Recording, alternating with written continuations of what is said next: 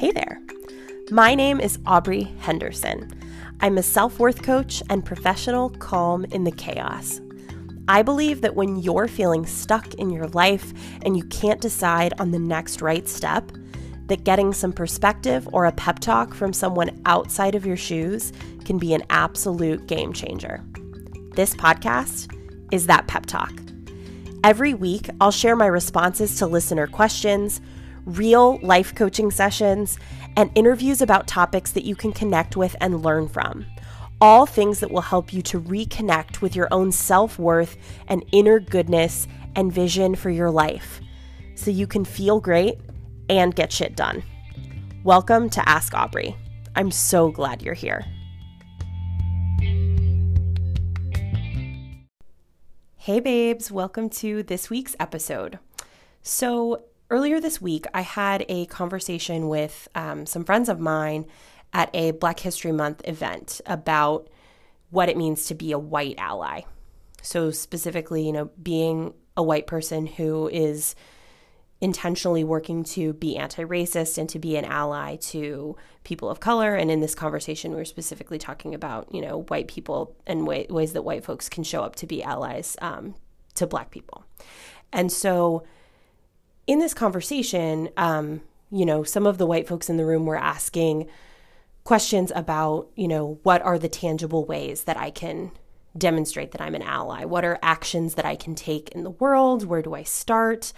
um, you know, some questions that came up as they were trying to do that work. And so, you know, it's a conversation I wanted to bring here to the podcast because I know that this is a question that a lot of white folks who are who are working to be anti-racist um, in kind of their own values and practices in life, um, you know, once they've taken that kind of initial step of recognizing, yes, I do have um, and benefit from white privilege.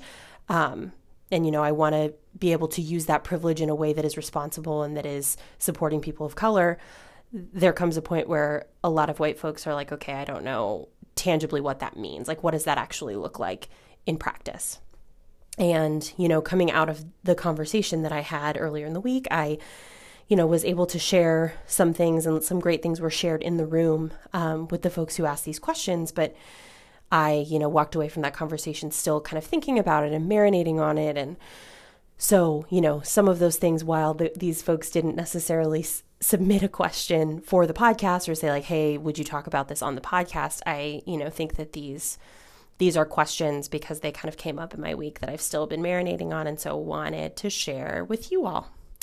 Um, and so one thing I will say kind of before I, I jump in here is that there are a ton of great resources online that help to answer these questions that are really easily Googleable.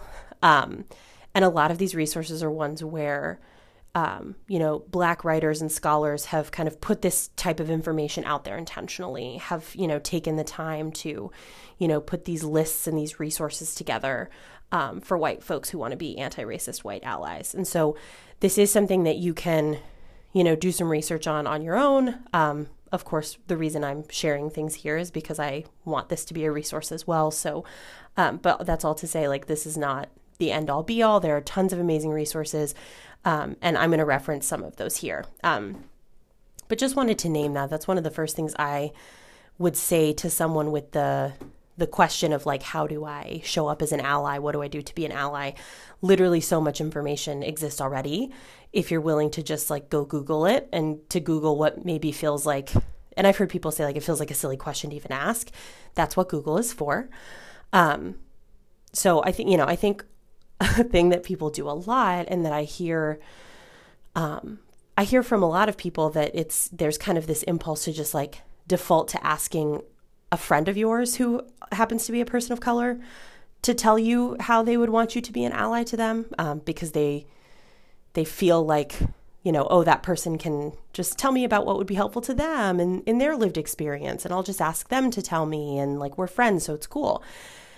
And what i'd caution folks with with that and what that thing that logical you know whatever doesn't take into consideration is just how much kind of emotional and mental labor that requires of a person who is a part of a marginalized group who kind of has to live and breathe this experience of like being in their race every single day. And so for a white person to kind of demand additional, like, tell me how to be an ally, just like tell me what you want me to do, um, it's it's a burden that you're putting on people. And that's not to say like maybe you have friends who are like more than happy to share that with you and like there are folks from all different identities out there who are willing to kind of share ideas and share suggestions and all of that. So if if that's the case then that's great, but I think I would just caution folks to avoid just defaulting to that and avoid assuming that because your friend is a person of color that they are like willing to, you know, be the expert on listing ways that you can be a white ally. Um, there are resources that exist for you to kind of do that research on your own.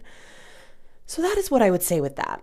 Um, and so there are two very distinct questions that came out of this that I kind of I walked away with that really stuck with me. And so I want to talk about both of those. And the first one that I want to talk about is this general question of how can I be a white ally? What does that look like in practice? What are some tangible, concrete things that I can do to demonstrate that I am a white ally?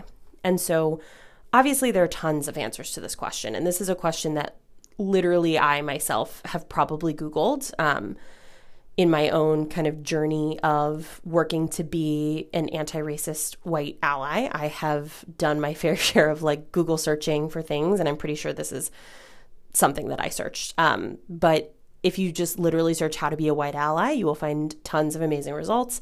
And so, you know, I will talk about one of those right now. So, there is this piece that I really like. Um, the author's name is Courtney Ariel. She is a songwriter, storyteller, but she has written this piece called For Our White Friends Desiring to Be Allies. And so, um, you know, in the author's note, she writes, um, I'm writing this in hopes that it can be used to lighten the load of marginalized folks, keeping in mind that not all marginalized people want to engage in the ally conversation, and that is perfect as well. For those who do, my prayer is that when someone asks you the question, How can I be a stronger ally? you might choose to save your breath slash energy and send this in its place.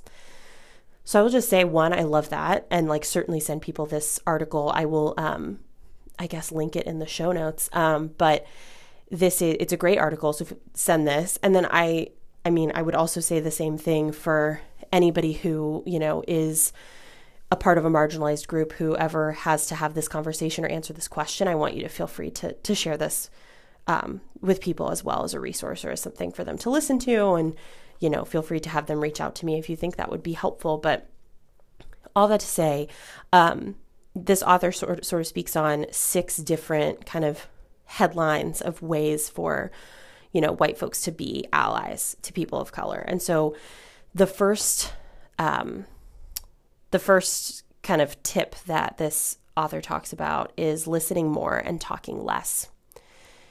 And i feel like you know this is this is what you hear anytime you're it's anytime we want to like connect across difference you know the suggestion is like of course, listen more.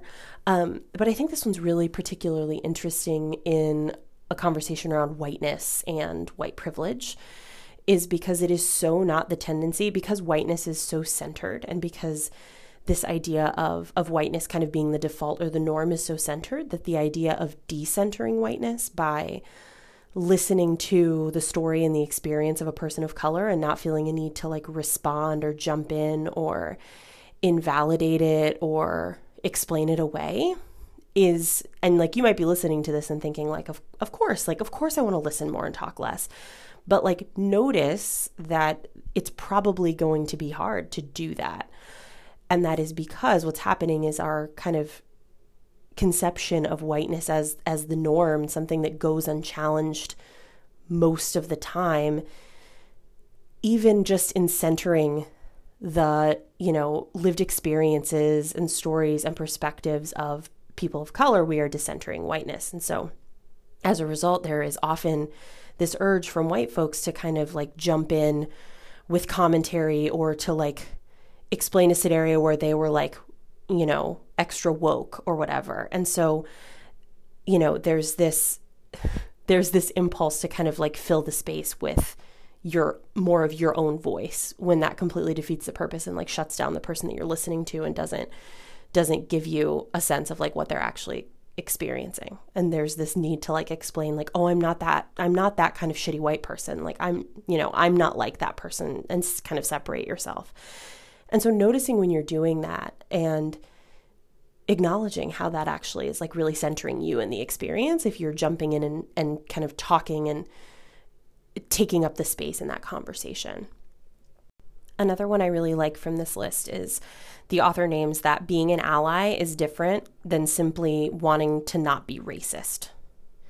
And so, it, this idea that, you know, being an ally really requires you to do the work of kind of understanding beyond just like the, you know, um, very like interpersonal, overt instances of racism, but understanding the systemic and institutional structures of racism that really kind of undergird our society and are are at play all of the time in ways that you know often white folks aren't really even aware of because it's kind of the the you know if we're fish it's like the water we're swimming in. It's just what we're used to. It's everything around us. It's the air we breathe. Um, but educating yourself and becoming more aware of that, right? Whereas, you know, as a person with white privilege, you have, may have never had to be aware of it, but making yourself aware of it and doing that work. And it's not just that you personally don't want to be interpersonally overtly racist, but it's wanting to understand and dismantle systems of racism at a broader kind of bigger scale and then you know helping to educate others on that as well helping helping folks to understand that and whether that's your family members who or friends who may also benefit from white privilege but may not be you know where you're at with in terms of understanding of of these systems and structures that are at play and um, power dynamics that are at play helping them then along on that journey as well and helping them to understand and using kind of your identity and your privilege to you know connect with folks who who share an identity with you and helping them to also understand and then use their power and privilege to do the same so on and so forth um the next one on the list is uh, i read this one and i like cringe a little bit um because I know that I've I've said this before. Um, so this the author says, please try not to say, "quote I can't believe that something like that would happen in this day and age." Um, so this is you know I, like I, I know i'm sure this is something that i've said and probably many times and you know i think it is it is one thing to see and be upset by or be appalled by um, instances of you know like mentioned before um, like very overt and blatant acts of racism or violence um, and to feel like that is upsetting of course but there are ways that this this phrasing of like i can't believe that would happen. Oh my god is there are ways that that is one like diminishing like uh, have you been fucking paying attention? Because this shit happens all the time. So there's that piece. And then the other piece is what's happening is like we're you know we're saying these phrases of like i can't believe that would happen in a way that like is conveying a message of like of not believing the lived experiences of like if somebody is telling you that something happened then saying i can't believe that that happened in a way invalidates that experience and like can have this sort of gaslighting crazy making effect where people are like well shit did it you know um, this person saying they can't believe it happened. And so it's you know at at worst it sounds it can sound silly because of of course it of course it happened. Somebody's telling you it happened and I mean, this is my personal philosophy, but my default is that if somebody's telling me something happened to them, I'm probably going to believe them. And also, there are ways that that can be damaging to somebody who imagine, you know, somebody is sharing their lived experience over and over and you know what they're continually hearing is like oh i can't believe that oh i can't believe that that happened and like what message does that send about you know how people are viewing their lived experience and whether people are viewing them as an expert on their own life and their own their own, I mean, lived experience in the world. And so, you know, having that level of being upset or, you know, um, being shocked, sure, but knowing that you get to have that that shock and that kind of disbelief factor because you have not had to be as hyper aware of racism in our country in our society because it has not impacted you in the same way that it has a person of color. Um, another one on this list is something that I, you know, kind of mentioned up front, but this idea of at both asking when you don't know, but being willing to kind of do the work and and educate yourself first. And so, you know, this is of course going to be nuanced. There you you may have people in your life who genuinely are willing to share with you and are willing to you know, open up be open with you about that. Um but being mindful of the fact that if you are constantly asking a person of color in your life to kind of like be the spokesperson for people of their identity, that is fucked up and don't do that. And I can guarantee you, if you are looking for the perspective of a person of color or you know, a black person and their experience of racism in America, there are tons of scholars who have written on this who are black, who have written on their own personal lived experience or, you know, lived experiences of groups of people.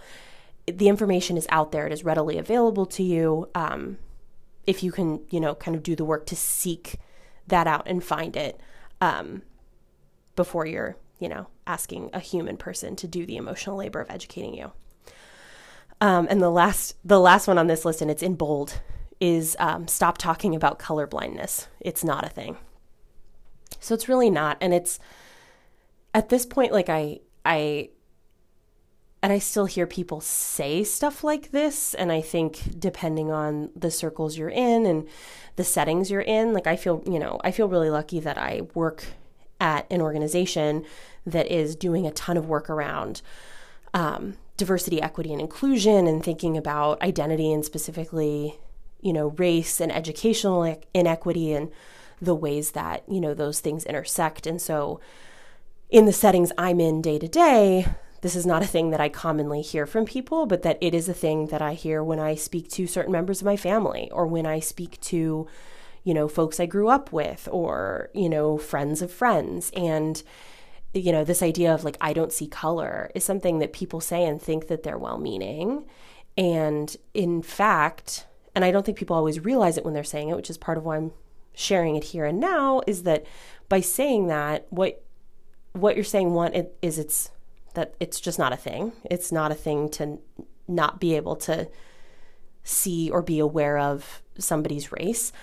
But it also invalidates the fact that like difference is there and to not acknowledge it is to diminish and devalue it and to you know put a lower worth on someone's li- real lived experience and say oh i just see everybody the same um, because it denies the fact that people's lived realities are very different. And it makes you sound fucking ignorant. So just don't say that. Um, don't say it. If you believe it in your heart, that's maybe just don't say it out loud and then do some work to unpack why it, it feels so important to you to make that known. Because I think when people say that, when people say, I don't see color, what they're what they're trying to say is I care about humans and race is not a factor in how much I, I care about people or want, you know, people's well-being or whatever. And that is a lovely sentiment and that can be better expressed in how you how you demonstrate care and advocacy for people. That is a sentiment that if you believe that in your heart, then it's something that I believe you should show with your actions. And saying it out loud doesn't actually do anything to to affirm that. It makes you appear untrustworthy and also ignorant. So don't use that terminology, y'all. And I think, so, you know, this is it from this list, but, you know, in the conversation that we were talking about, it, it is something that is so nuanced. There are a million ways that you can show up to be an anti racist white ally, whether that is advocating for, you know, different policies in the school that your kids go to or that you go to, or, you know, um, anti racism in your workplace, and how you're advocating for things, how you are, you know, um, amplifying the voices of people of color, advocating to have people of color in leadership roles um, in your organization or your company or wherever you work.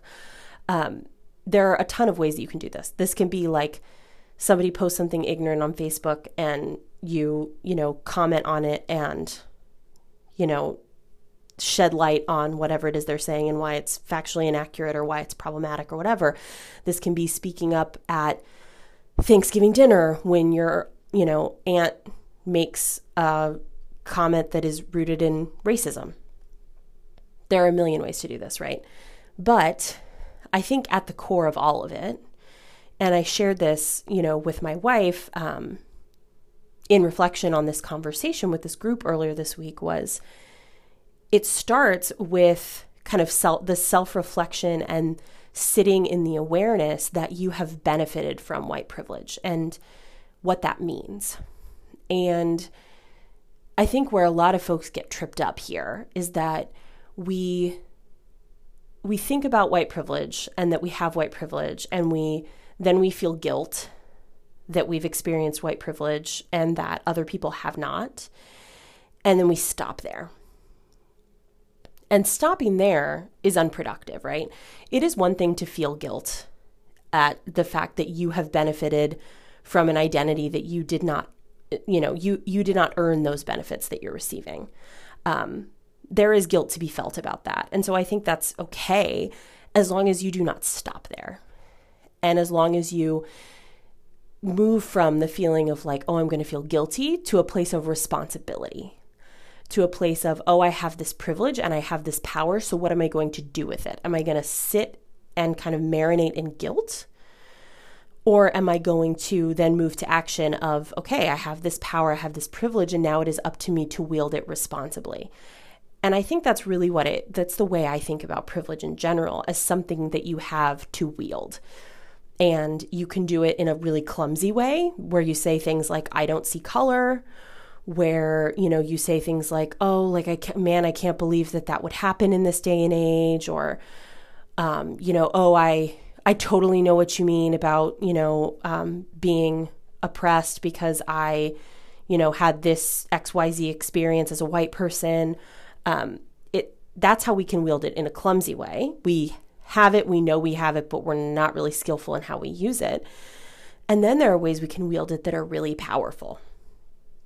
And those are things like working to dismantle systems of oppression at large and the way those show up in institutions like our workplaces or our schools or you know our child welfare institutions or our healthcare system and so that's that's largely what i would say is is kind of to me the biggest lever is how you are conceptualizing your privilege and what it means to have it and what your responsibility is to then move forward to action with it. And that kind of leads me into the next question that came up that I also thought was really interesting, which was, you know, I have like spoken up um, about racism in the past. This person shared, like, I've spoken up um, and voiced my kind of anti racist um, perspective. And then I have had a person of color tell me, like, to sit down, shut up, or, you know, tell me that they like don't want me to be their ally or whatever it was. And so like that hurt my feelings. And so i like it it you know makes me feel like oh do i you know what do i do with that? And so and again that wasn't that person's exact wording but it was kind of like oh well, i you know um, made an effort to be an ally and then a person responded in a way that was like sit the fuck down. And i mean what i would say to that and what i said to this person in the moment is there's another piece of understanding your whiteness and understanding white privilege and having it and what it means that also involves like developing a thicker skin and getting comfortable with being uncomfortable. So I'll say that again it's getting comfortable with being uncomfortable. And so, like, there's a lot of, you know, when you acknowledge that you have white privilege, when you acknowledge that you have benefited from, again, privileges that you did not earn in any way, but that were afforded to you simply because of a part of your identity that you were born with and that someone else was not born with, that it feels uncomfortable. The guilt feels uncomfortable, and you're going to feel it because it makes sense that you'd feel guilty. And then the feeling of responsibility that you need to do something differently feels uncomfortable. The moments when you need to kind of relinquish your privilege or, you know, sort of cede your power to someone else feels uncomfortable and feels scary. The moments when you need to speak up, um, you know, to somebody who makes a comment that's problematic, and particularly if that person is also a person who, you know, benefits from white privilege or is a person who's in power or is a person who you're in a relationship with in some way, whether that's significant other or family or a friendship or an acquaintance or a colleague. And you know speaking up might harm that relationship or change that relationship. Um, that's uncomfortable and that's scary but that's also part of the responsibility right? It is it's having skin in the game enough to be able to take a risk to advocate for another person or to you know, demonstrate allyship by putting yourself out there. There is some risk that is inherent in that. There is no, to me, there is no white allyship without discomfort. And so that was my kind of immediate response to this person was like, yeah, like when you put yourself out there, and this is slightly different because I think in this example, it was a person of color who was like, look, we don't need you to be our ally. And so in that scenario, I think there's probably some self reflection on, okay, I'm getting feedback from a person of color on how I'm showing up as a white ally. And so, like, what does that mean? Is there something I need to like calibrate or do differently? Let me reflect on that. Um, because if you're, you know, trying to show up to be an ally and there, a, a person in that identity group is telling you, like, hey, it, it's not working for me, then there's that is data. Um, so that's a different consideration, right? But I think there is this this work we need to do to kind of develop develop kind of a thicker skin around understanding that we're going to get feedback that's hard. And that's again feedback from white folks who are like who feel challenged by what we're saying, who disagree, who, you know, don't want to do that self-reflection themselves, so we're going to resist at all costs kind of, you know, what you're saying or how you're challenging them. And then that's also about getting feedback from people of color. That's being an ally means that you're going to get feedback from folks who are a part of the group that you would like to be an ally to. And it's important that you hear that feedback, that you hear that feedback and that you don't get defensive, that your response to somebody saying, like, hey, the way you said this, like, I just, you know, wanted to share, like, had some thoughts about it, that your response isn't like, but I'm here to help you. Like, shouldn't you be thankful that I'm here to help you?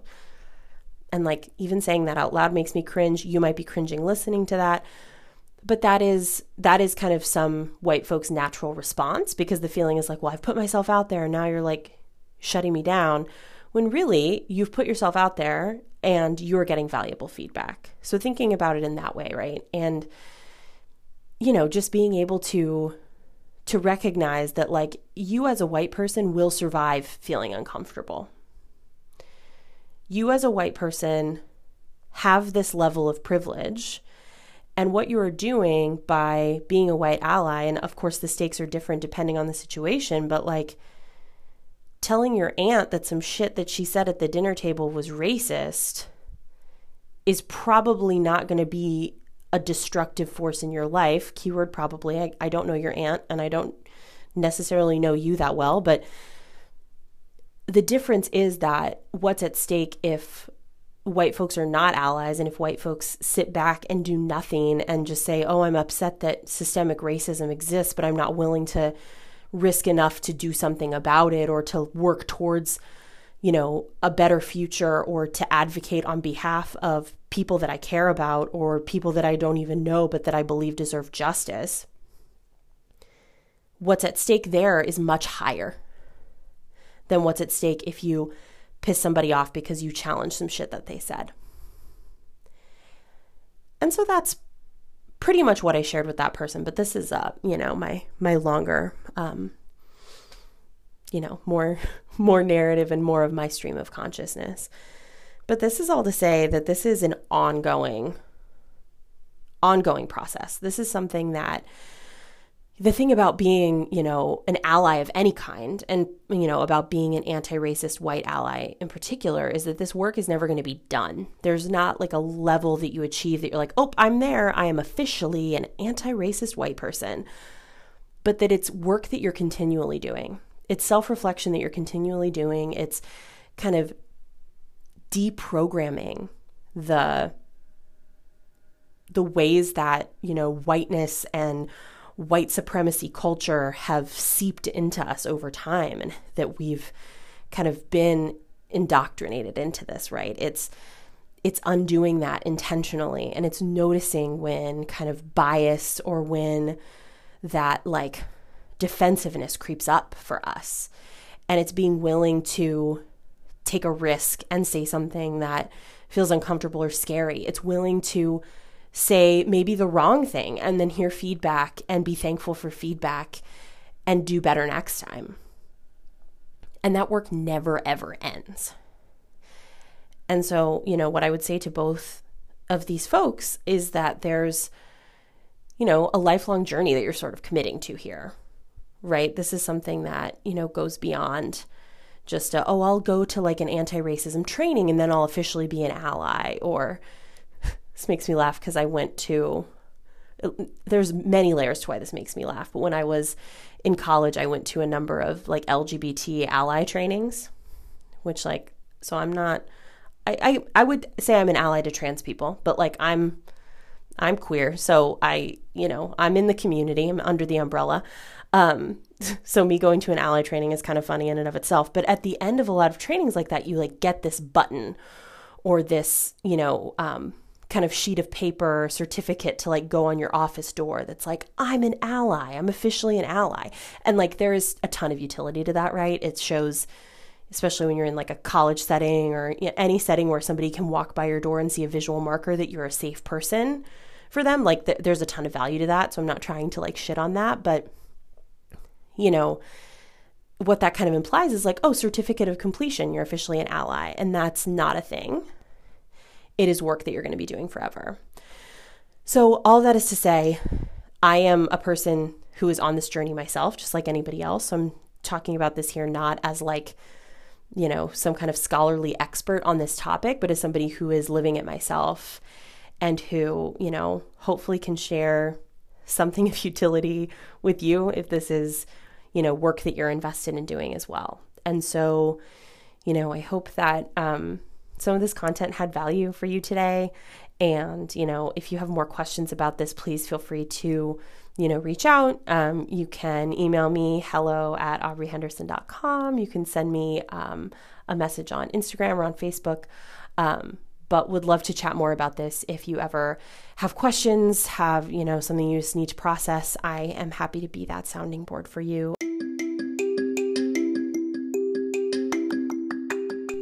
Thank you so much for listening to this episode. If you loved it, please take a second to subscribe on your favorite platform, leave a rating or a review, and take a screenshot and share it on social media or with a friend who needs to hear a message like this one. I love the chance to hear from you and connect with you because it gives me the opportunity to remind you that you are worthy, worthy of wholeness and happiness and just good things. So send me the question or the topic that's keeping you up at night or that you just want to hear more about. You can send me a voice memo at anchor.fm slash Aubrey Henderson. And I can actually include any voice memos that you send me in the show, which I think is pretty rad. Or you can send a good old fashioned written message from my website at aubreyhenderson.com. I'll see you next time, babes.